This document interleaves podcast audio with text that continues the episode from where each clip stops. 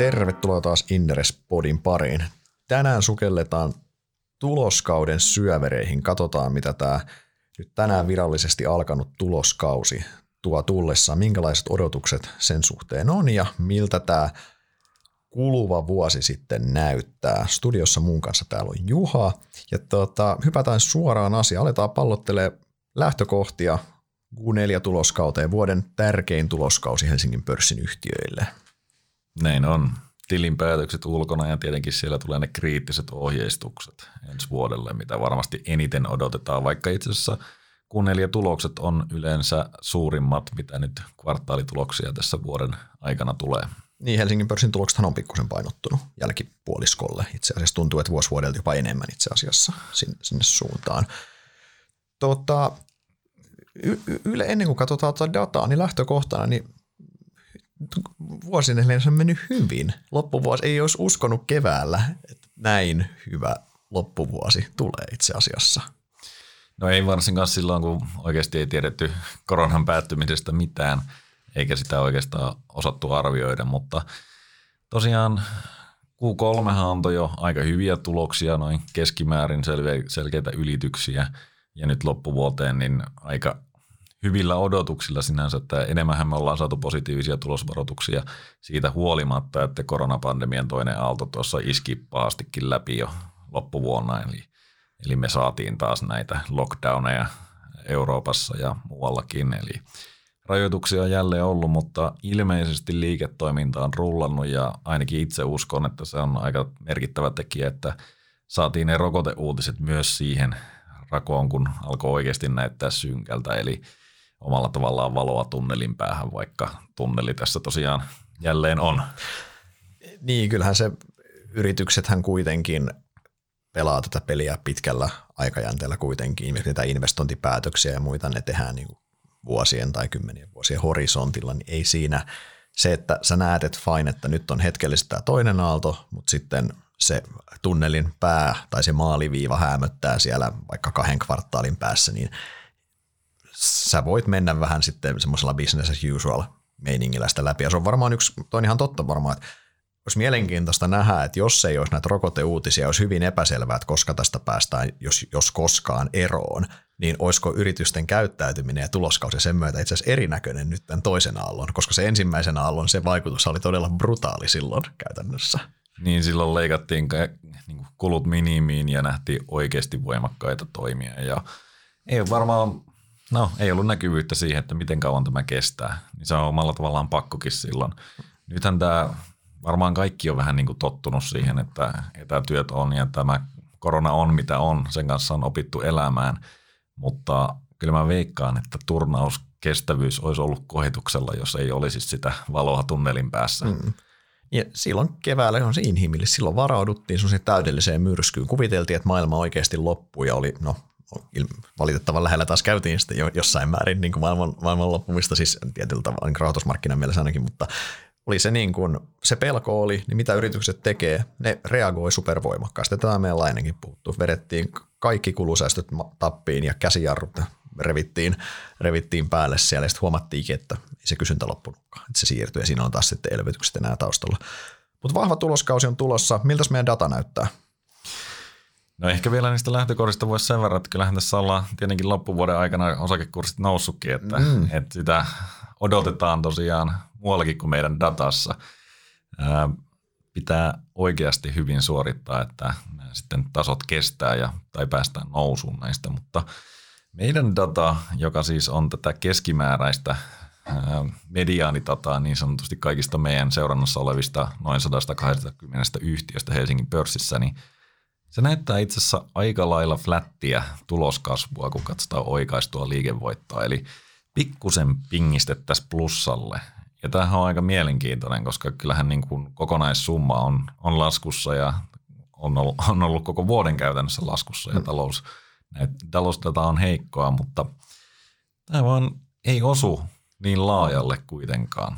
Jotkut kärsii ihan suhteettomasti, mutta keskimääräinen yhtiö – on niillä kulusäästöillä ja voimakkaalla reagoinnilla niin selvinnyt ihan, ihan hyvin. Mutta tietyllä tavallahan kyllähän tämä sama näkyy osittain myös niin kuin talousdatassa, että eihän, eihän silloin koronan koska kuitenkin fakta, että isossa kuvassa yritykset elää sitä reaalitaloudesta, ei tietenkään pelkästään Suomen taloudesta, vaan ihan niin kuin globaalista taloudesta, niin eihän ne globaalin talouden pahimmat uhat ole lähellekään reaalista. Silloin kuviteltiin, että pudotaan ihan mustaan aukkoon ja pohja tippuu pois keväällä. Ja nyt katsotaan koko vuoden talouslukuja, niin ei ne nyt niin, niin katastrofaaliset kuitenkaan sitten ole. No ei katastrofaalista, mutta ei tietenkään mitään juhlaa. Ei missään me, nimessä siis. Et, et, et, se Helsingin pörssissä niin kuin, meillä on ollut aika hyvä jakauma loppujen lopuksi tähän. Jos ajatellaan, että meillä on käytännössä yksi ravintolayhtiö ja, ja yksi lentoyhtiö ja ä, matkustuksesta loppujen lopuksi hyvin vähän mitään mm. painoarvoa. Sitten meillä on esimerkiksi IT-palvelusektorilla todella paljon yhtiöitä ja tällaisissa niin kuin digitalisaatiossa mm. mukana olevia. Niin yllättäen se mediaaniyhtiö osuukin aika hyvään kohtaan. Mm. Toki eihän tämä nyt niin kuin ideaali ympäristö ole ollut kenellekään, mutta kuitenkin. Mm. Eihän meidän niin kuin, yllätyin suuresti, kun katsoin tätä koko vuodenkin dataa, nimenomaan se mediaaniyhtiö 120, niin se on itse asiassa aika flättinen se tuloskasvu. Siis tekee suunnilleen saman liikevoiton ilman kertaeriä, mitä se teki 2019. Ja samaan aikaan kuitenkin se kokonaissumma laskee ihan merkittävästi.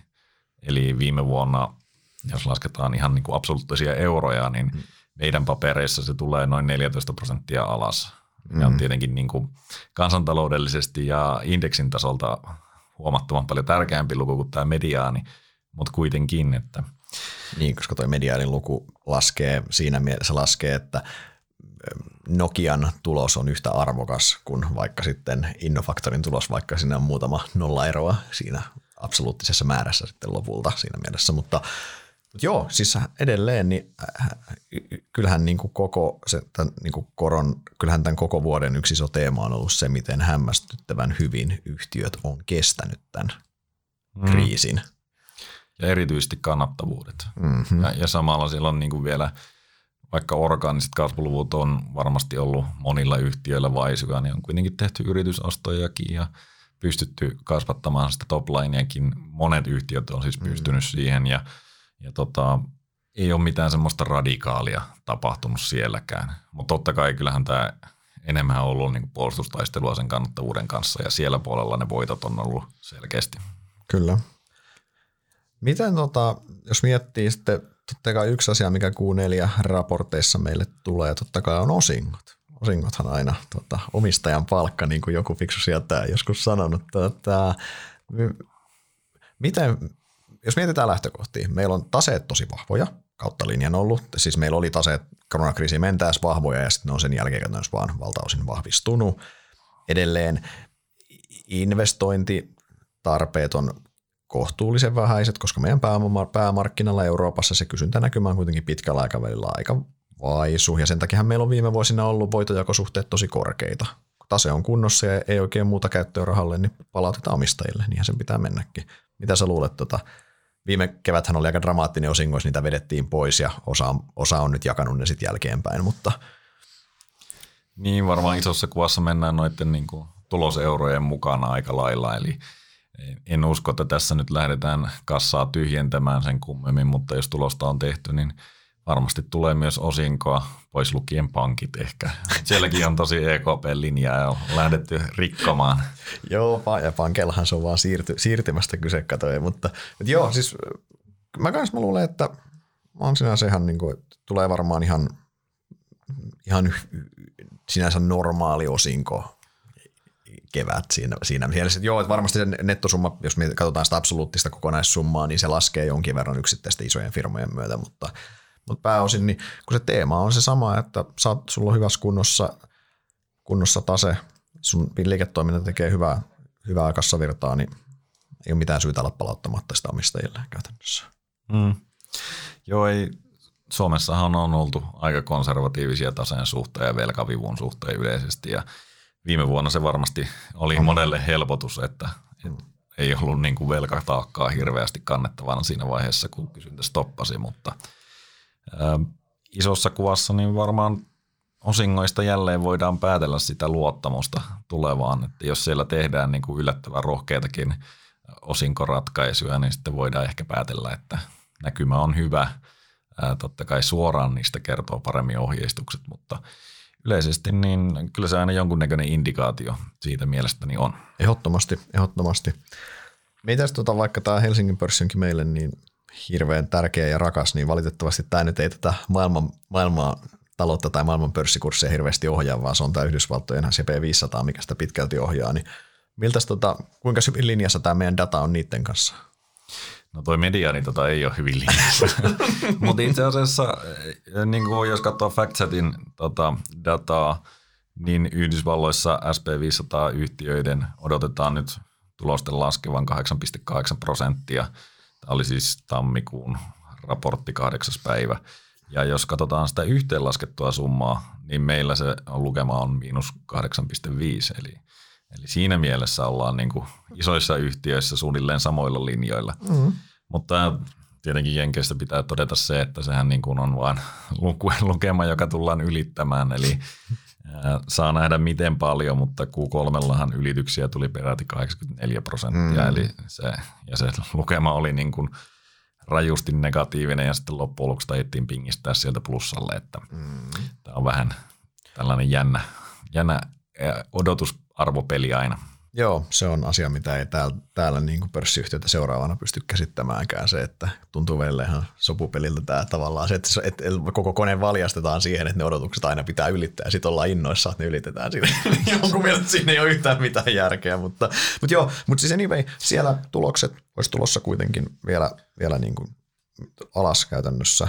No näin, ja siis yleensä ne 5 prosenttia on se ollut sellainen, tai 5 prosenttia yksikköä, mikä perinteinen ylitys, jos nyt ylitetään voimakkaammin, niin sitten me voidaan päästä sen nollatasolle mutta, tai jopa plussalle, mutta lähtökohtaisesti pikkusen miinuksella. Joo. Mutta mikä nyt on ollut oikeastaan Jenkeissäkin kuitenkin rohkaisevaa, niin aika monestihan siellä tehdään negatiivisia tarkistuksia niin kuin sen kvartaalin aikana. Eli omalla tavallaan kaivetaan kuoppaa sille, että saadaan sitten se ylitys. Mutta tällä kertaa niin kuitenkin trendi on ollut koko ajan ylöspäin mm. Q4-ennusteillekin, että se rohkaisee. Että jos mietitään Eli tuloskauden, edellisen tuloskauden jälkeen niin se oli lähemmäs 13 pinnaa miinuksella toi Q4-odotus. Eli mm. sieltä on kuitenkin jo tultu aika monta prosenttia ylöspäin ja se tietenkin kertoo siitä, että paljon paremmin tämä on mennyt, mitä analytikot aiemmin on odottanut. Mm. Toi, miten to, mitä sä, jos miettii vielä, että tämä, niin tämä teema on sama, että siis joo, tulokset no siis vähän laskea, mutta fakta on kuitenkin se, että meidän vertailukausi, mihin me verrataan, on ihan mielettömän hyvä. Yhdysvalloissa on. Niin, kyllä. Meillä ei, niin kuin Helsingin pörssissä viime vuoden Q4 oli itse asiassa suhteellisen vaisu. Eli jos muistaa 2000, anteeksi tarkoitan nyt nimenomaan 19, 2019, niin silloinhan loppuvuotta sekoitti, oliko siellä postin lakkoa ja muuta tällaista niin kuin heikkoutta, joka tota, se vuosi tuloskasvuodotukset oikeastaan lässähti ja sitten tulikin aika heikko loppuvuosi. Mutta tota, viime vuonna tietenkin niin käyrä oli siinä mielessä ylöspäin, että kyllähän tämä kaikista selvittiin paremmin, mitä silloin mm. korona-aika olisi ajatellut. Kyllä, mutta onhan siis se edelleenkin siis se, että just näin, että on niin kuin hy- yllättävän hy- hyvään tasoon me tämä vuosi kuitenkin päätetään tulos, tulosmielessä. Edelleen se sama teema, mitä tässä on ihmetelty jo koko podi oikeastaan, että firmojen tulokset on kestänyt kyllä hämmästyttävän hyvin. Mitkä ne keskeiset, me, jos mietitään, me puhuttiin siitä, että firmojen kustannussäästöt ja nämä on ajurina, ajurina siellä, mutta mikä tavalla, jos mietitään vielä niitä, niitä kysyntäelementtejä siellä alla, mitkä, se, mitkä siellä sun mielestä siellä niin kuin draivaa? Elvytys on totta kai niin kuin yksi ihan keskeinen tekijä, totta kai. Tämä niin kuin, ja ennen kaikkea totta kai fiskaalielvytys siellä. Mm. No Yhdysvalloissa tietenkin se, johon ne sektorit on jakautunut voimakkaasti, eli teollisuudellahan tämä on edelleen vaikea, vaikka teollisuuden ostopäällikköindikaattorit tällä hetkellä näyttää niin kuin oikeaan suuntaan. Mutta sitten siellä on nämä SP500 erittäin suurella painolla teknojätit, jotka on oikeasti hyötynyt kuitenkin mm-hmm. tästä koko, koko hommasta. Eli meillä on näitä digitaalisuutta luovia yhtiöitä, kuten IT-palveluyhtiöitä paljon, mutta siellä ne valitettavasti on ne globaalit dominantit jätit, jotka sitten – on pystyneet hyvin kasvattamaan tulosta myös tässä ympäristössä. Eli kyllä mä luulen oikeastaan se, että se iso kuva ja mikä siinä on erityisesti muuttunut on se, että se kulutus, mikä ajateltiin, että ehkä pysähtyy, niin se enemmänkin kuitenkin siirtyi. Totta kai säästöasteet on ollut korkeita Yhdysvalloissa noin yleisesti, mutta missään vaiheessa kulutus ei ole pysähtynyt kokonaan ja loppuvuotta kohtikin, niin näyttää, että siellä on optimismia hyvin, hyvinkin kuluttajallakin. Niin, vähän niin kuin yrityksetkin, niin kuluttajatkin on, kuluttajat on sopeutunut osittain tähän tilanteeseen, tähän niin korona-arkeen ja samaan aikaan myös kuluttajilla on toki myös se luottamus siihen, että tästä palataan normaaliin ja että työpaikka ei mene alta ja näin käytännössä. Sitähän se, se ja tämähän on edelleen se, se elvytys on ollut yksi keskeinen tekijä, mikä tätä on luottamusta on ylläpitänyt, mikä sen elvytyksen yksi tavoitekin käsittääkseni on. Todellakin. Erityisesti se optimismia lisännyt tietenkin osakemarkkinoilla, jossa ollaan sitten tultu aika voimakkaasti ylös. Koko vuonna noiden Yhdysvaltojen EPSI-ennusteiden odotetaan kuitenkin laskeva yli 13 prosenttia edelleen.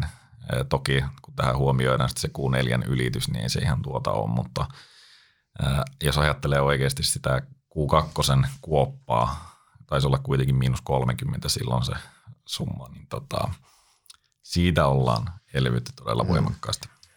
Niin onhan siis, jos niinku vähän nivoo näitä niinku läht, to, tavallaan nyt niinku pörssin näkökulmasta lähtökohtia, mitä sä vähän sivuutitkin, mutta siis vuoden takaisin nähden, niin pörssi on ylös, tulokset on alas. Ei mitään dramaattista kumpikaan, mutta jonkin verran. Niin sehän tarkoittaa vaan sitä, että valuaatiot on kiristynyt entisestään. Ja mikä taas on se, että no, mitä korkeammat valuaatiot, niin sen, kovem, sen kovempaa tuloskasvua se tulevaisu, tulevaisuudesta vaaditaan, jotta sä saat niin pääomille hyvää tuottoa käytännössä. Niin mm. onhan tämä niin kuin, sijoittajan kannalta, muistan, että vuosi sitten puhuttiin, että valuaatiot alkaa silloin autuasti tietämättä koronasta puhuttiin, että valuaatiot on, alkaa olla hiljalleen vähän haastavia. Ja sitten katsotaan nyt tilannetta, niin oho, meillä on niinku koronan runtelema talous, missä niinku velkaa on otettu, niinku, otettu sua kuokalla käytännössä lisää, kun on ollut pakko.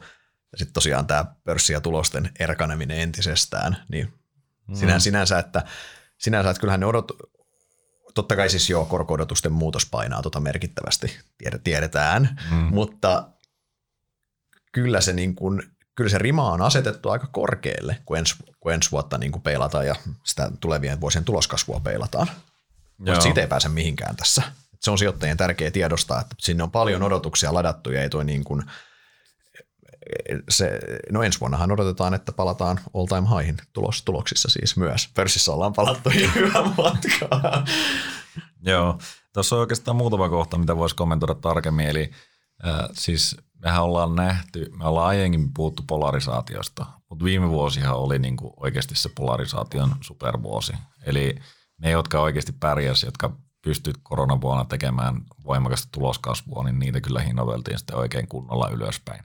Ja sitten toisaalta ne, jotka ei pärjännyt ja jossa nähtiin riskiä ja joihin korona iski, niin nehän poljettiin varsin alas. Mm-hmm. Ja nyt jos katsoo SP500, niin tässä on tällainen hieno data JP Morganilta, jossa näkyy tota, varianssia omalla tavallaan noissa NS-normaaliyhtiön hinnoittelussa ja sitten jossain supertähtien hinnoittelussa, niin se on aika lailla huipussaan. Eli tuolla jossain teknokuplan kulmilla on ollut suunnilleen samantapasta.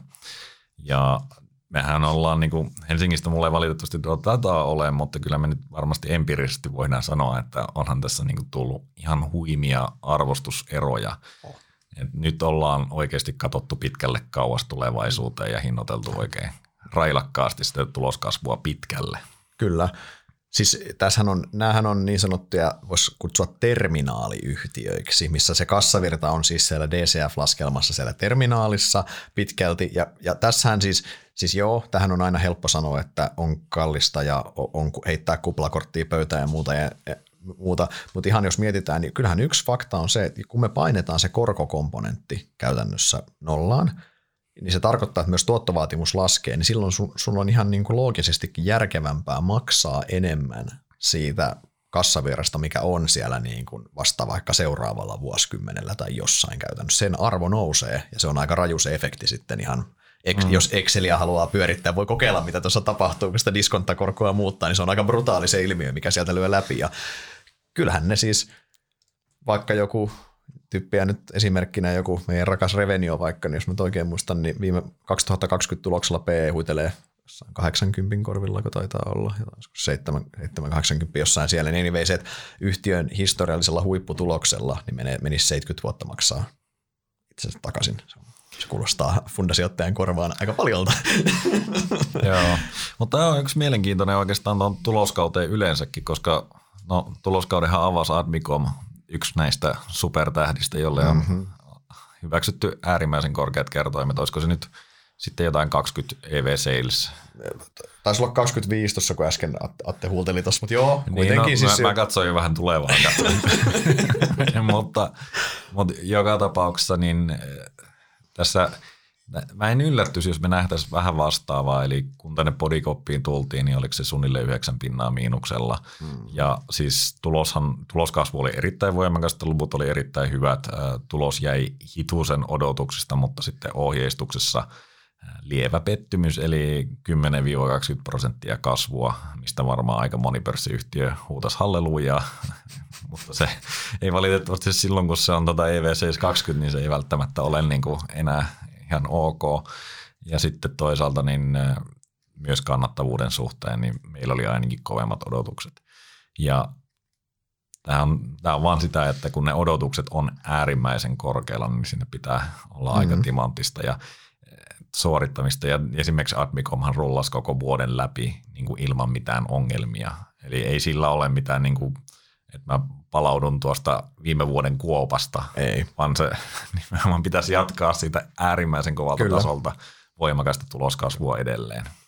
Tota, palataan tuohon toho vielä pikkusen myöhemmin. Otetaan tässä välissä toi, käydään vähän tuota, ohje, no, tuota ohjeistuksia, tuota tämän vuoden näkymää läpi. Palataan sitten tuohon, että minkälaista elpymistä me odotetaan, tavallaan, että mitkä trendit jatkuu ja mitkä ei, koska se toi on aika, toi, toi on tosi tärkeä ja muista niin sijoittajien kannalta melkeinpä kiinnostavampi aihe kuin itse se, se tuloskauden data, mutta mitäs, tota, mitäs jos lähdetään katsoa sitä kuitenkin tuloska, tuloksissa, jo tulokset on tärkeitä ja osingot on kivoja, mutta se ohjeistus on se, mikä ratkaisee käytännössä, koska ne näkymät on se, on se missä se kassavirtaa ja tätä vuotta eletään kuitenkin jo, niin ne tuloksethan on jo viime vuoden juttuja. Niin, tota, mitä sä luulet, firmat uskaltaa ohjeistaa ei ole helpoin paikka meinaa ohjeistaa, koska sä et niin kun, sulla on toi korona, vaikka se jos saadaan joskus, me kaikki toivotaan, että jossain vaiheessa saadaan rokotettua ja näin, mutta siis ei ole helpoin paikka ohjeistaa. Ei varsinkaan, kun siis no ei ole niille, joihin tämä on vaikuttanut, mutta ei toisaalta ole välttämättä niillekään, jotka on sitä hyötyneet tai saattaa olla, että meillä oikeasti tämä hyvin kaksijakoinen vuosi. Ensimmäinen vuosi, puolisko voi mennä vielä niin kuin koronan kynsissä niin sanotusti, tai ainakin se vaikuttaa, voi vaikuttaa hyvinkin voimakkaasti. Sitten voi olla, että toinen vuosipuolisko olisikin taas niin kuin me oltaisiin terassilla ja matkustamassa Espanjaan tai mitä ikinä, että se kulutus, kulutus siirtyisi ihan täysin – niin on se pirun hankala kyllä oikeasti hahmottaa sitä kokonaisuutta, koska se voi olla todella voimakas se muutos, mikä sitten nähdään, kun oikeasti saataisiin laumasuojaa sen rokotteen kautta. Ja sitä kautta niin ei ole helppo. Siihen päälle se vielä toi, että tulee sitä patoutunutta kysyntää, mitä puhuit, ja siihen päälle se massiivinen elvytysryöppy, mikä tuolla on tulossa niin kuin Yhdysvalloista, Euroopasta ja niin se, mutta mut siis, mut kuitenkin pelin henki on se, että fakta, tämä, niinku, edelleen palaa siihen aiempaan siihen valuaation, niinku, tuloskasvun ja pörssikurssien eroavaisuuteen, mitä tässä on tapahtunut. Eli se, että tuloskasvua on pakko tulla 2021. Se on pelin henki. Siinä ei ole kahta sanaa käytännössä. Joo, siis ilman muuta. Ei nämä tasot muuten ole kestä. Ei missään nimessä. Ja tämä on tavallaan just se, että, että siinä mielessä ne ohjeistukset on, että mitä jos se firma, kellä on, tulos on ollut ihan fa- ok, mutta kuitenkin vähän koronan runtelema ja odotetaan kasvua. Mitä jos se sanoo, että tulos pysyy ennallaan? Niin. Kurssi on diskontannut sinne, että tulos, tulos niin kuin elpyy sieltä kuopasta merkittävästi. Että palataan sille, palataan suoraan siihen aikaan ja siihen tilanteeseen, missä me oltiin ennen koronaa käytännössä sille uralle. Niin, mm. niin mun mielestä niin kun, siis mä oletan, että valtaosa yhtiöistä, siis jos ei ne uskalla ohjeistaa, niin kyllä ne tulee niin rivien välistä kuitenkin indikoimaan sitä tuloskasvua käytännössä. Hmm. Siis kaikki edellytykset on, koska tuo reaalitalous, kuitenkin tuo reaalitalouden elpyminen, mikä on sen patoutuneen kysynnän ja ton massiivisen elvytyksen vetämään, niin se on niin vahva vetovoima sieltä, vahva tuki sille kysynnälle. Niin Sama... oletettavasti, jos nyt niin kuin talouskasvu menee suunnilleen sinne yes. raiteille. Ja sitten siihen pitäisi... päälle, että ollaan aika, aika hyvät saneeraukset pyöräytetty tässä läpi kuitenkin. Et siinä mielessä tuloskone on kyllä, on, on kyllä kunnossa valtaosalla. Niin no tuossa on se haaste kyllä.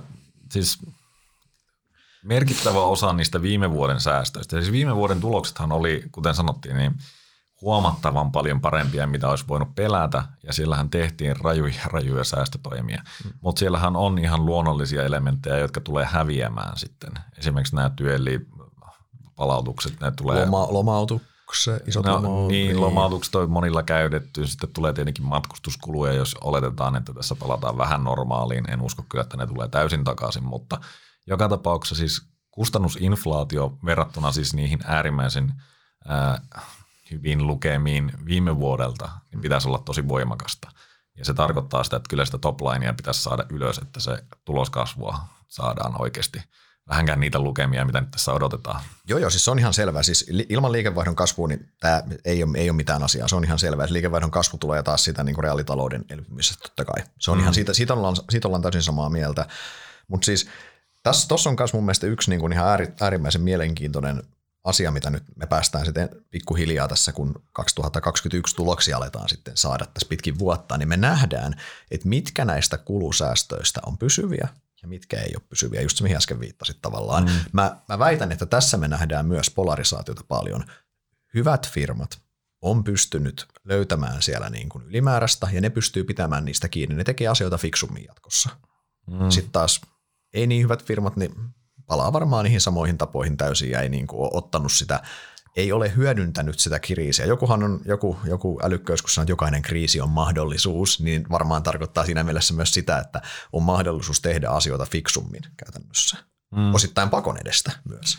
Kyllä, mutta on se toisaalta, no se riippuu sitten paljon myös siitä liiketoimintamallista, koska siellä niin kuin henkilöstökulut tulee väkisin, jos et sä oikeasti pyöritä jatkossa niin kuin, ää, huomattavan paljon pienemmällä mm. henkilöstömäärällä, mikä siis on tietenkin mahdollista. Sitten lisäksi raaka-aineet tulee nousemaan, tai niin raaka-ainekustannukset mm. tänä vuonna. Toisin sanoen nyt päästään taas vähän niin kuin siihen hinnoitteluvoimakeskusteluun. Kenellä sitä on, mm-hmm. ketkä pystyy laittamaan sitä hintapainetta eteenpäin. Viime vuosi oli ihan täysin poikkeuksellinen siinä, että itse asiassa minkäännäköistä kustannusinflaatiota ei ollut. Mistään, mistä ei ollut pulaa. It, itse asiassa voisi argumentoida, että viime vuonna oli kustannusdeflaatiota, koska joo, joo. Aika, siis siinä mielessä kaikki, kaikki nämä, ja sehän on yksi selittävä tekijä tämän tuloksen taustalla, hyvän kehityksen taustalla, koska kaikki ne antoi sulle tukea itse asiassa. Joo, joo. Siis niin kuin viime vuonna oli oikeastaan tarjontaa kaikesta enemmän kuin kysyntää, mm-hmm. ja nyt tilanne tulee olemaan hyvin erilainen. Ei sillä, että oltaisiin nyt niin minkään kapasiteetin äärirajoilla todennäköisesti – mutta joka tapauksessa niin viime vuoden tasoihin niin varmasti ylöspäin. Niin, eli tästähän päästään itse asiassa siihen, että yksi, yksi keskeinen huoli tai uhkakuva tälle hyvälle kehitykselle on se, että mitä jos ne marginaalit liikevaihdon kasvusta huolimatta niin ei kestäkään. Eli tavallaan viime vuosi oli se, oli se kustannusdeflaation aika, jos nyt näin vaikka kuvaillaan koronasta johtuen. Mitä jos ne, ne pitää korkojen kerran maksaa nyt takaisin periaatteessa siinä mielessä – niin kyllä mä veikkaan, että monilla toimialoilla onkin haastavaa. Siis mm. nimenomaan marginaaliparannukset. Voi olla, että me nähdään kannattavuudet pysyvän samalla tasolla, vaikka liikevaihto nousee merkittävästi. Eli se omalla tavallaan kustannusinflaatio syö sen voiton siitä periaatteessa siitä aina, aina niin kuin pitäisi olla kuitenkin marginaalia, kun liikevaihtoa tulee, mutta se meneekin sinne. Mutta sä hyvin tiedät, mikä ongelma tässä on. Se ongelma on nimittäin se, että analyytikoiden sekä muiden markkinatoimien Exceleihin on semmoinen ominaisuus koodattu, että jos ne laittaa lisää liikevaihtoa, niin se marginaali paranee automaattisesti aina mukana käytännössä. Ja se, että markkinahan on sisäänrakennettu oletus tästä käytännössä aina kuitenkin isossa kuvassa. Joo, käytännössä se menee silleen, että kun aina olotetaan sitä tulosvipua, vaikka sitä nyt sitten ei aina tule. Mutta viime vuonna ainakin omat mallit kyllä meni niin pahasti rikki, että niitä, niitä joutuu vähän manuaalisesti korjailemaan tänäkin vuonna veikkaan. Mikä sun oma fiilis on tuosta tuloskasvuodotuksesta? Nyt mennään, mennään sen ihan vastuuttoman spekuloinnin puolelle vielä tuosta. Mikä sun... No ensin pitää varmaan kertoa, mikä se on. jos ajatellaan meidän 2021 mediaaniyhtiötä jälleen kerran, niin se on aika hulppea 17, 17 prosenttia. Et, et tota, mä olen muuten tässä vasta julistanut radiossa, että se on 12 prosenttia, mutta katsottiin näitä papereita vähän tarkemmin ja se oli noussut 17, mutta mm. on se kova. On se kova, erityisesti kun ottaa huomioon, että se tosiaan tässä datassa se ei ole mistään kuopasta lähtemässä, vaan se oli suunnilleen flättinä ton mm-hmm. viime vuoden, niin siinä se on erittäin haastava. Ehkä tuossa yhteenlasketussa tulossummassa, joka tuli meidän, kun Q4 on vielä ennuste, niin meidän ennusteiden mukaan sen 14 prosenttia alas Helsingin pörssissä ja tässä datassa siis eurot vaan ratkaisee, eli isot jyrää, ja meillä ei ole tässä datassa mukana Nordea, se on ehkä hyvä huomauttaa, mm. niin siellä sitten 21 prosenttia ylöspäin. Niin tota, kyllä siinä pitää vähän marginaaliinkin parantua vielä oh. sen, sen tota, hyvän vedon lisäksi. Noi on, noi on hurjia lukuja, noi on hurjia lukuja. Siis, ja just se, että jos mietitään, että tavallaan kun se on niin hassu tilanne, että alkuvuosi on taloudellisesti pitäisi olla vaikea, mutta samaan aikaan niin ei se välttämättä että vaikka tuo korona rasittaa, niin se silti niin kuin, niin kuin rasittaa se q 4 mutta ei se silti näy, näy firmojen kehityksessä juurikaan. Mutta kyllä se niin kuin, mutta kyllähän tämä tukee sitä, että se pelin henki on hyvin selvää, että niinku vahvaa tulosparannusta pitää saada ja sitä on hinnoiteltu tuonne sisään. Jos ei tarkoita tietenkään, että jos meidän ennusteessa on 18 prosenttia ja 17, 17 anteeksi ja se jää 12 tai 10. ei se tarkoita, että pörssi romahtaa sitä tietenkään, vaan se, se kulmakertoimen jatkuminen on siitä sitten se kysymys. Mutta mut se, että selvää tuloskasvua pitää saada. Esimerkiksi se, että liikevaihdon tasoinen tuloskasvu ei riitä mihinkään. Joo, ei se tota, ei meidän liikevaihdon ennusteet kyllä niin paljon ei, nouse, ei missään siihen, siihen päästäisi. Mutta no miten sä, miten sä tota, miten luottavainen saat tuohon noin? Äh, no, täytyy sanoa, että kyllähän tässä datassa on omat ongelmansa ja tämä on suuntaa antava, mutta kyllä mä, no riippuu hirveästi siitä, että miten tämä vuosi loppujen lopuksi menee. Eli meillä on kuitenkin ainoastaan Q2 on sellainen, että siitä on vähän niin kuin sellainen taso, että siitä on pakko päästä ylös. Muuten meillä on kuitenkin ihan siedettäviä kvartaaleja ollut alla – ja vaatii oikeasti hyviä suorituksia jatkossakin, koska se kannattavuus on erityisesti se elementti, mikä, missä voi tulla pettymyksiä. Mm. Mutta kyllä mä pidän tota ihan mahdollisena, mutta silloin pitää olla oikeasti pystynyt parantamaan siellä, eikä voi vaan palata entiseen niin sanotusti. Sillä tämä ei tule toteutumaan. Mitä S&P 500 oli odotus tosiaan tänä vuonna, eli 2021 tehdään ennätys tulo, ennätystuloksia. Tehdäänkö? Niin, siellä se taisi olla 23 prosenttia koko vuonna ylös. No siellä tietenkin se jakaumahan on vielä niin kuin voimakkaasti erilainen. Niin kuin e- energiasektori ei tehnyt viime vuonna käytännössä mitään tulosta ja sitten se tulee nyt ilmeisesti peliin mukaan. Ja, se on kuitenkin iso tuloskontribuuttori. Niin kuin. Ja, ja sitten teollisuuspuolella niin odotetaan ihan järkyttävää niin kuin elpymistä. Ää, no joo, SP500 sen datassa, niin kyllä mä luulen, että ne teknojätit edelleen jyrää ja ne tuo siihen niin kuin huomattavan tuloskasvun vähän niin kuin luonnostaan. Ja sitten varmasti nämä pohjalta ponnistavat niin pystyvät parantamaan, että saa nähdä. Kuulostaa kovalta, mutta kaiken mennessä hyvin, niin ihan realistiselta. Hmm. Joo, kyllä mä, mä itse siis, siis no kokemuksesta niin uskon, että noista numeroista jäädään, koska niistä jäädään käytännössä aina. On historiassa on hyvin harvoin vuosia, että ne ylitetään, on käytännössä ne voimakkaan elpymisen vuodet, toki ne olisi just, just nämä vuodet periaatteessa. Niin se, sen, takia mä, sen takia mä oon vähän niin kuin tässä vaiheella, että tämä yleensä kriisistä palautuminen on vähän niin kuin niitä paikkoja, missä analytikot on liian pessimistisiä. Ainoita paikkoja. Niin, ainoita paikkoja nimenomaan. Ja sen jälkeen normisyklissä niin aina sitten pitkin vuotta pudotetaan sitä tulosennusta. Aloitetaan tuloskasvuennuste 15 ja lopetetaan jonnekin 5-7 prosenttia, mihin se ländää niin kuin näin yksinkertaistettuna. Mutta nyt tosiaan, kun sitä odotetaan mm. 22 pinnaa tai 23 pinnaa, niin sitä on vähän vaikea sanoa, että me oltaisiin tässä hirveän pessimistisenä niin kuin ammattikuntana. Ei. Ja mä en siis tavallaan, koska ottaa huomioon se vahva vertailukausi ja nää, niin mä, mä, en siis, mä, mä en usko, että noihin yllätään, mutta samaan aikaan niin mä uskon, että me saadaan ihan reipasta tuloskasvua. Eli mä en tavallaan en ole siinä mielessä pessimistinen, että mä uskon, että me saadaan, koska nämä elvytysten, me ollaan nähty tässä koronakriisissä tämä elvytyksen voima, ja varsinkin kun tämä elvytys, varsinkin kun Yhdysvalloissa, kun tämä elvytys on vielä se on käytännössä mennyt tämmöisessä helikopterirahaksi käytännössä, niin se on ihan mielettömän tehokasta toi tuommoinen elvyt, elvyttäminen. Se raha mm. lähtee kiertoon siitä. Niin mä edelleen, mä, ja mä, mä en ole siis, mä en ole yhtään, en ole yllättynyt, että me tulla, tulla, tullaan saamaan tässä vielä lisää elvytystä, kun lähdetään koronan jälkeen tämmöiseen jälleen rakentamiseen. Niin en ihmettelisi, että tulisi paljonkin lisää vielä jollain tavalla, joka tavallaan tukee sitä, että saadaan semmoinen sykäys siihen talouteen, niin – voimakas tuloskasvu on, on, on, eri, on niin kuin hyvin todennäköinen mun mielestä. Mm. Joo, ei se tota, ainoa mikä mua tuossa omalla tavallaan häiritsee siinä ennusteessa, kun Q1 ei todennäköisesti tule olemaan vielä erityisen hyvä. Mm-hmm. Sitten Q2 on tietenkin niin surkea vertailukausi, että silloinhan tehdään, mutta loppuvuodelle jää joka tapauksessa niin kuin mm. kovat paineet ja on, niiden rokotteiden ja muiden on parempi toimia, että, että, että tämä niin kuin pysyy raiteillaan. Joo, sitähän tota, sitä skenaariohan tämä homma ei kestäisi varsinaisesti, että, että selviäisi, että on uusi variantti löytynyt, mihin nämä rokotteet ei muuten, muuten toimi ja sitten, että huomattaisiin, että rokotteita ei, ei tota, pysty saada muokkautumaan siihen kovin äkkiä. Se olisi aika katastrofi, mutta onneksi se nyt ei vaikuta hirveän todennäköiseltä. Ei. ei.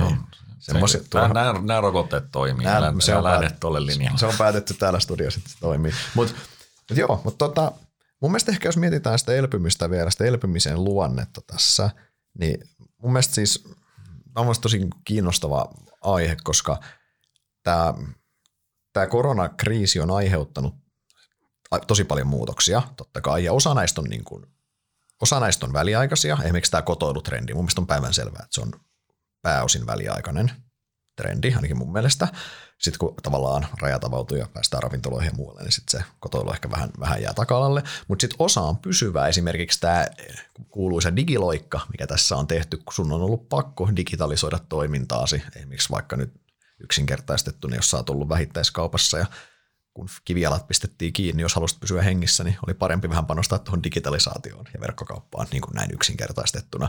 Niin mun mielestä niin kuin nämä on niin sijoittajan kannalta tosi tärkeää miettiä, että mitkä trendit on pysyviä ja mitkä ei.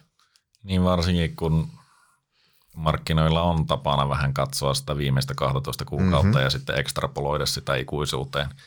Mä luulen, että meillä tulee olemaan sekä sellaisia yhtiöitä, jotka on oikeasti esimerkiksi tästä kotoilutrendistä, niin ne saa siitä niin kuin pidempään aikaisen pussin. Ne on pystynyt vakuuttamaan ne asiakkaat, jotka on että nyt sitten kokeilleet tätä ja sitten ne pystyy itse asiassa niin kuin jatkamaan sitä voimakasta tuloskasvua ja saamaan markkinaosuuksia muilta ja niin edelleen.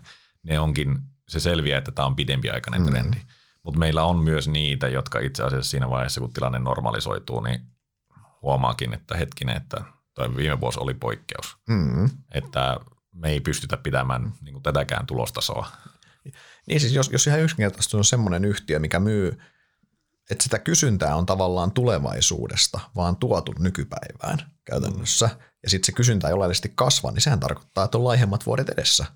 Tyyppiä nyt kun on ollut vaikka esimerkiksi paljon puhe jostain, niin kuin on paljon kotona remontoitu meillä esimerkiksi Suomessa ja näin, niin jos, jos sä nyt remontoit sun keittiön tai saunan tai jonkun muun, niin ethän sä sitä, niin kuin, jos sulla oli alun perin, että sä remontoit seuraavan kolmen tai vuoden aikana sen, ethän sä nyt remontoi sitten seuraavaan X vuoteen sitä enää uudestaan käytännössä.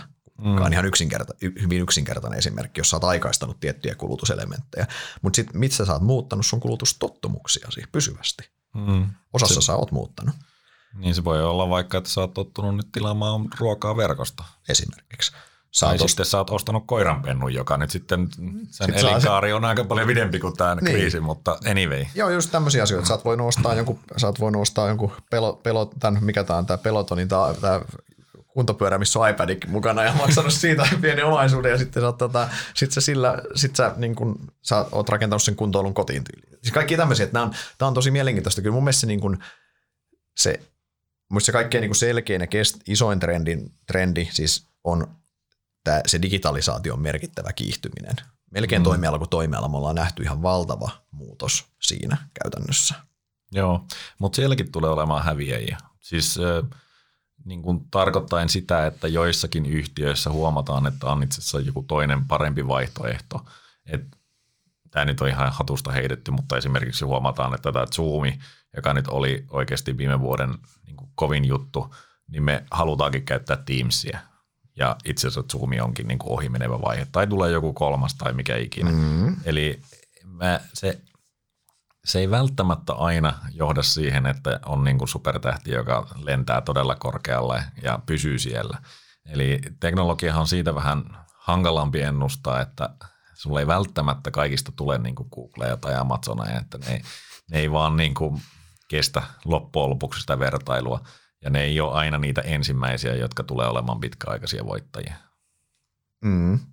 Mutta no, tämä nähdään sitten. mä en esimerkiksi ole Zoomista niin välttämättä niin kauheasti nauttinut. Ei, sama, sama. En.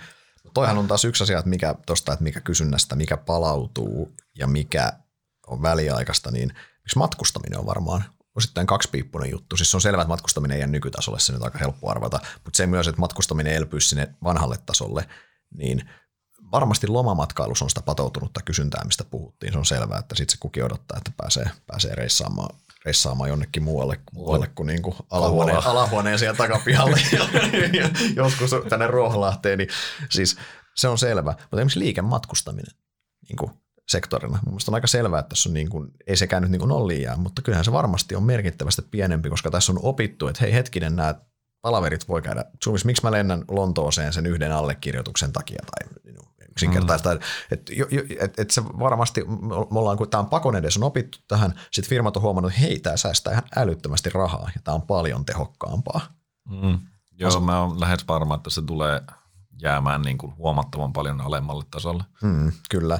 Nämä niin kuin taas, ja nämä on siis semmoisia, että me ei nyt varmaan niin kuin, me ei sektoritasolle tai tasolle haluta tässä, tässä mennä, mennä ihan ajan puutteen vuoksi, plus vaikka paljon tiedetäänkin, niin me ei kaikissa sektoreissa kuitenkaan ihan niin hyvin perillä olla. Mutta tämä on ehkä mun mielestä niin kuin sijoittajan kannalta ihan keskeistä, kun mietitään tätä elpymissykliä, niin nämä komponentit, että mitkä yhtiöt sulla, missä se muutos on pysyvä, missä se on väliaikainen ja ehkä niin kuin heikoin tilanne on just semmoinen, että sä ekstrapoloit sitä superhyvää vuotta, missä kysyntä on todellisuudessa vaan pumpattu lähivuosilta tähän yhteen vuoteen ja sitten se on ne laihat vuodet edessä ja sä kuvittelet, että niiden laihojen vuosien sijaan on vielä entistä pulskempia vuosia siinä.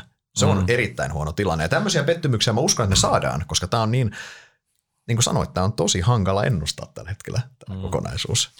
Saa nähdä, tuleeko niin kuin ohjeistuksien muodossa jo tuossa tuloskaudella, koska on tässä muutamia kommentteja tullut jo silleen vähän varoittelevan suuntaan, että mm. tämä on poikkeuksellinen aika. Kyllä.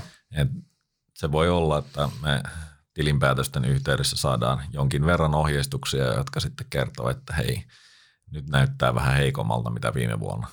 Just. Niin hassulta tuntuukin ehkä. Kyllä. Mut joo, mutta tämä on tosiaan tämä on semmoinen, mitä, mitä itse on yrittänyt paljon pyöritellä että firmoissani, että mikä on, miltä se, miltä se aika koronan jälkeen näyttää. Milläs mielin me Indersille sitten lähdetään tähän alkavaan tuloskauteen? Varmaan paras tämmöinen pulssi siitä, mikä meidän markkinafiilis on, on tuo meidän suositusjakauma. No siinähän se kollektiivinen viisaus omalla tavallaan analyytikoita tulee. No meillä on tällä hetkellä seitsemän ostossuositusta, 53 lisäsuositusta, 50 vähennässuositusta ja yhdeksän myyssuositusta. Eli aika lailla neutraali jakauma.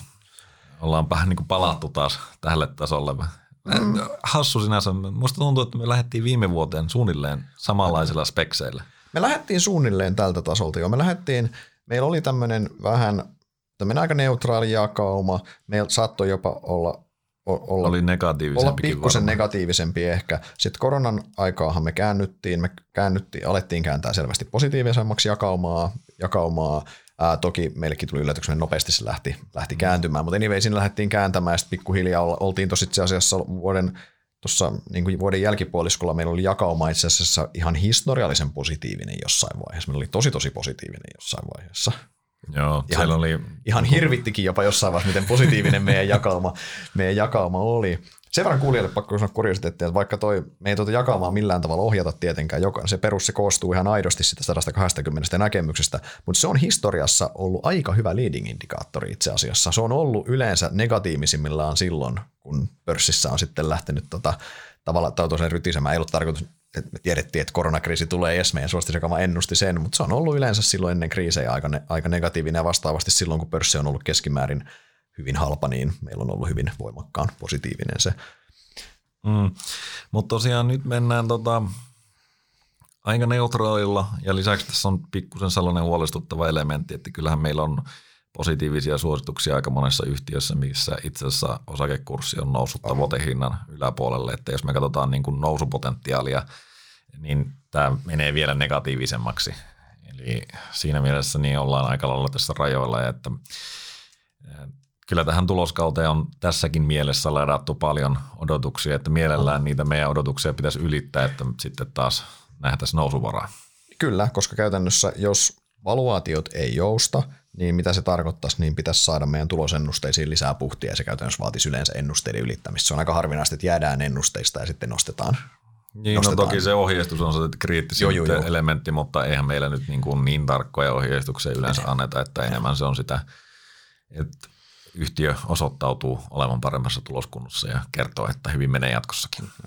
Mutta siinä mielessä, niin, eli lähdetään niin kuin, in, in, niin kuin ohje, jakauman neutraali, eli semmoisessa niin kuin, se, se, no varmaan se neutraali on aika hyvä sana, että ei nyt samaan aikaan tiedostetaan, tiedostetaan se, että valuaatiot on aika haastavia ja sinne on ladattu kovaa tuloskasvua sisään, mutta samaan aikaan me myös tiedostetaan se, että tässä tämän voimakkaan, voimakkaan elvytyksen myötä, niin tässä on ihan hyvät edellytykset ihan terveelle tuloskasvulle käytännössä. Joo. Tässä ei, mä en tiedä, voiko tässä puhua niin kuin uudesta syklistä varsinaisesti, kun mä en ole varma loppuko se vanha sykli missään vaiheessa. Tähän tässä tekee vaita vaikeita, että tähän ei niin kuin ihan, tätä ei voi suoraan ajatella, että tämä on se perinteinen niin kuin elpymissykli. Mm.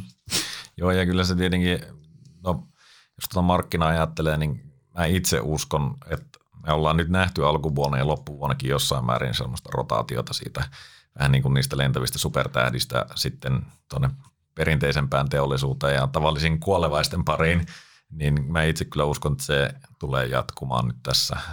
Olettaen, että tämä kuitenkin näkymä on se, että koronasta päästään eroon ja toi talouskasvunäkymä pysyy noin hyvänä.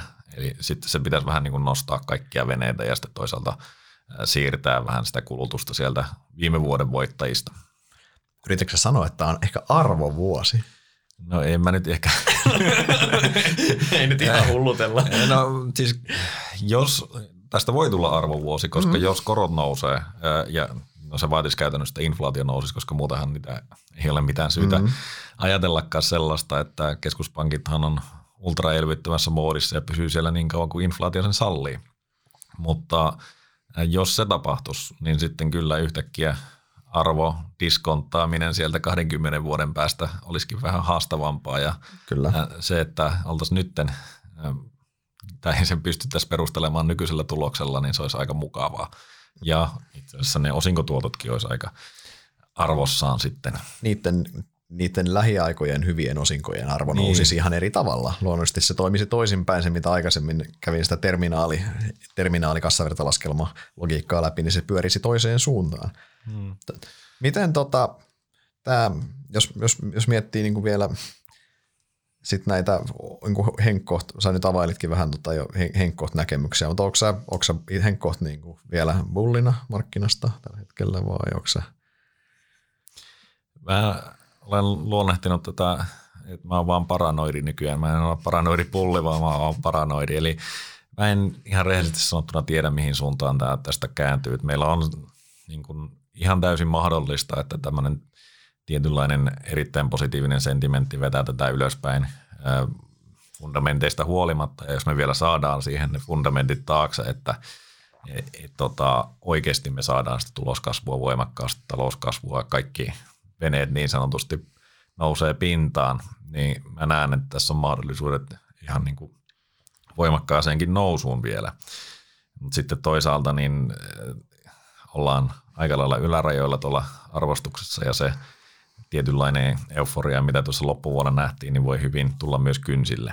Mun mielestä tämä on vähän, vähän niin kuin vedenjakaja oikeasti tämä tuloskausi. Siitä on äärimmäisen mielenkiintoinen. Mm. Ja ehkä niin kuin me ollaan saatu nyt yksi kautta 150 tulosta.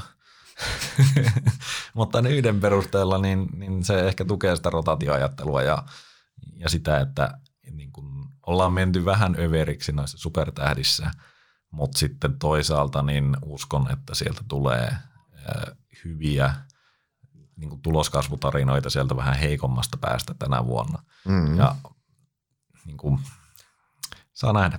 Siellä pitää muistaa, että siellä ei, siellähän ei rima ole ihan hirveän korkealla. Meillähän on se, mistä aikaisemmin puhuit, se polarisaatio. Meillä on nämä supertähdet, minkä valuaatiot on revitelty niin kuin semmoisiin sfääreihin, että Benjamin Graham kääntyy haudassaan, kun sille näyttäisi noita lukuja, mutta vastaavasti taas sulla on toisella puolella niin semmoisia, mistä Benjamin Graham kyllä hymy nousi senkin huulille, kun näyttäisi millaisia valuaatioita, että sulla on siellä, niin kuin siellä, siellä niin kuin arvokorissa, siellä on oikeasti niitä niin kuin siellä tavallaan, no, jos toista oli voittaja, nähän on silloin häviäjiä, totta kai siellä korissa. Mm.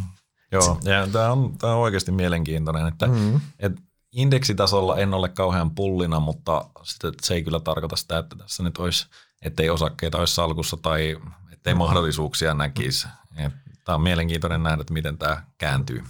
Mä itse tuossa tein tämän mun vanhan, vanhan kuuluisen harjoitukseni tänne, että, että, että pystynkö kasaamaan kymmenen osakkeen salkun, jos nyt pitäisi, jolle, pitäisi kasata seuraavaksi niin kuin viideksi plus viideksi vuodeksi vaikka, niin kyllä mä sen pystyn kasaamaan, mutta siinä siinä on muutama haaste. Yksi on se, että kun mä salkussa pitäisi aina olla laatuyhtiöt kuitenkin mukana siellä, koska ne on yleensä ne pitkäaikavälin arvon generoijat, niitä on tosi vaikea ostaa sinne tällä hetkellä, kun ne valuaatiot on niin kireitä, ne, on, ne seudut ostamaan niin kuin, sä ostat, se, sun pitää tietää, jos sä niitä otat sinne, niin seudut ottamaan, saatat, ostat oletuksen siitä, että kaikki menee erittäin hyvin, todella, todella, todella pitkäksi aikaa käytännössä. Ja samaan aikaan sä kannat riskiä, että mitä jos ne arvostukset, pikkusen tarina räsähtää, ne arvostukset tulee rumasti alas käytännössä niissä.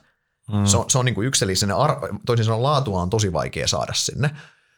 Sä joudut ostamaan sinne salkkuun paljon arvoa käytännössä, missä sä taas ostat semmoista niin kuin spekulatiivisempaa, vähän heikompi laatuisempaa tulosta ja semmoista. Ne ei ole niin kuin pitkän aikavälin salkun tukijaloiksi mitään ne niin, ei ole niitä, mitä sä haluat sinne pitkän aikavälin tukialoiksi, eikö niin? Koska niin se, se, se, ei kumuloi sitä arvoa ei, niin nopeasti, että niin kuin arvoyhtiö, jos se tekee kymmenen pinnan oman pääoman tuottoon, niin on jo aika paljon, että oh. sitä ei niin kuin historiallisesti. Ei, ja ihan. siis sä saat niistä ihan fine osinkovirtaa, et sä niissä hirveästi häviä, häviä rahaa, koska ei, ne, niin kuin, ei ne hirveästi alemmas niin kuin mene, mutta samaan aikaan se, että onko niiden arvo merkittävästi viiden vuoden päästä korkeampi kuin nyt, se ei ole itsestään selvää, kun taas jollain Reveniols on ihan päivän selvää, että se on, mutta kysymys on vaan se, että onko markkina hinnoitellut jo sitä liikaa sitä hyvää sinne sisään. Niin siis noissa laadukkaissa kasvuyhtiöissähän niin me ollaan siitä normalisoidusta tai aiemmin normalisoidusta arvostasosta monesti niin kuin kymmeniä ja kymmeniä prosentteja. Oh. me voitaisiin ihan hyvin ottaa siitä 30 siis. pinnaa pois ja sanoa, että tämä ei vieläkään ole niin kuin missään alekorissa. Hmm. Mun mielestä siis hyvä esimerkki se meidän mallisalku, nyt, nyt kun jatketaan tälle polulle, niin se meidän mallisalkku me myytiin tuossa, myytiin syksyllä tuossa näitä meidän tähtiyhtiöitä, pienet kevennykset tehtiin Remedistä, Reveniosta alennus. Me koettiin silloin funda-sijoittajina, että meidän saatama hinta on hyvä, markkinoilla aika ruusunen näkemys näistä, että kevennys on paikallaan, niin sen jälkeen, sen myynnin jälkeen kolme kuukautta, niin on kaikki tullut 30-40 pinnaa ylös tavallaan. Ja ei niin business-fundamentit on ihan oleellisesti muuttunut siinä. Ehkä niin kuin hitusen parempaan siellä täällä, mutta ei isossa kuvassa. Niin toi niin kuin kuvastaa sitä tavallaan, että hu, että hurjaa, mutta anyway, sen kymmenen osakki salkuun pystyn, pystyn kasaamaan, joo, mutta se, että ei sen, kyllä mä haluaisin niitä vai, päästä tekemään vaihtoja siinä viiden vuoden välissä mielellään sinne ja kyllä mä tota, näen, että ei se salkun, ei se tuotto-odotus mikään ihan tähtitieteellinen ole. Joo, ei siis ei missään tapauksessa. Että kyllähän nämä arvostasot on, on venytetty niin voimakkaasti, jos tosiaan normalisoitus jollain aikavälillä, niin valitettavasti silloin tuotot jäisi hyvin paljon niin markkinatasolla nollaan. Että, et jos katsoo taas esimerkiksi sitä JP Morganin dataa, niin nykyisellä SP500 PL niin viiden vuoden tuotto-odotus on suunnilleen nolla. Ja sehän perustuu siihen, että se on normalisoitunut yleensä tässä aikajakussa, mutta tämä voi olla aina se this time is different, mutta joka tapauksessa niin tämäkin riski on hyvä huomioida. Kyllä. Viimeinen kysymys vielä ennen kuin pistetään podipakettia ja lähdetään viikonlopun viettoon, mikä aikaisemmin jäi kysymättä tuossa. Nyt puhuttiin tuosta vähän pidemmästä aikavälistä, että mikä on suhtautuminen tähän markkinaan, mutta mitä suhtautuminen tähän kuunnelle tuloskauteen? Millä mielellä sä lähdet tähän tuloskauteen? Optimisti, pessimisti? Hankala kysymys. Tota, no joissakin mä oon optimisti, joissakin pessimisti. niin kuin, no, mutta isossa kuvassa niin mä kyllä luulen, että, että me saadaan varsin hyviä ohjeistuksia noin yleisesti, jotka tukevat sitä tuloskasvukupaa. Ää, odotukset on tosiaan korkealla, että saa nähdä, riittääkö ihan siihen, mutta kyllä mä niin kun, jos pitäisi arvata, niin mä luulen, että tässä tuloskaudella voi olla, että me otetaan pikkusen takapakkia indeksitasolla ihan vaan sen takia, että odotukset on tällä hetkellä tosi ruususet, niin ei ehkä ihan sinne päästä, mutta se ei tarkoita sitä, että mä suhtautuisin niin negatiivisesti siihen, että kyllä me tuloskasvutiellä tänä vuonna ollaan, jos tämä talouskuva niin toteutuu ollenkaan sillä tavalla, mitä pitäisi. Ja silloin, kun ollaan tuloskasvutiellä, niin taas kaikki näyttää yhtäkkiä ruususemmalta. Hmm.